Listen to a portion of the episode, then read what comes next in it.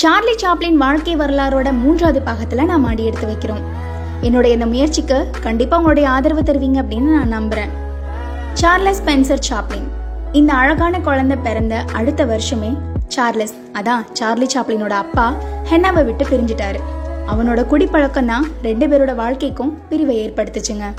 அதுக்கப்புறம் ஹென்னாவுக்கு குழந்தைங்களே உலகமாக்கிட்டாங்க. ரெண்டு குழந்தைங்கள பெற்றதுக்கு அப்புறமா அவளோட இளமையின் வசீகரம் காணாமல் போயிருச்சுன்னு தான் சொல்லணும்.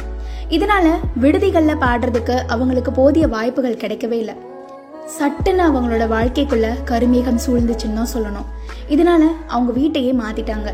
வெஸ்ட் மினிஸ்டர் பாலத்தை நோக்கின சாலையில ஒரு மது விடுதிக்கு எதிர அவங்களுடைய புதிய வீடு இருந்துச்சு. வெளிச்சமற்ற குறுகலான சின்ன அறைகள்.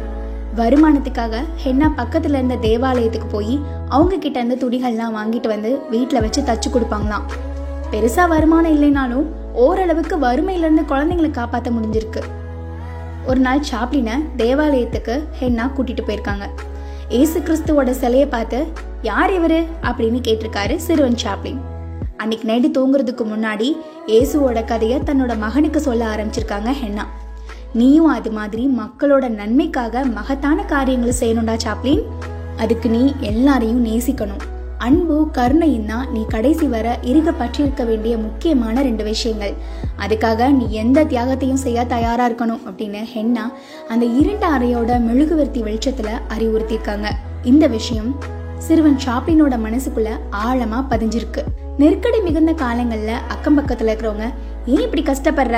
அரசாங்கம் தான் ஏழைகளுக்கு அனாதை விடுதி கட்டி தந்திருக்காங்களே அதுல போய் உன் குழந்தைங்களை சேர்க்க வேண்டியது தானே அப்படின்னு அறிவுறுத்தியிருக்காங்க.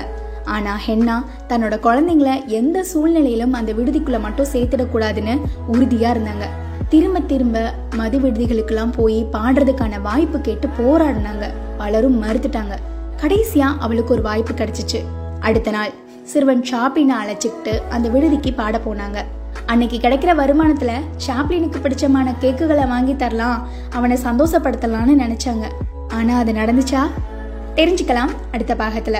மீண்டும் அடுத்த பாகத்தில் சந்திக்கலாம். நன்றி.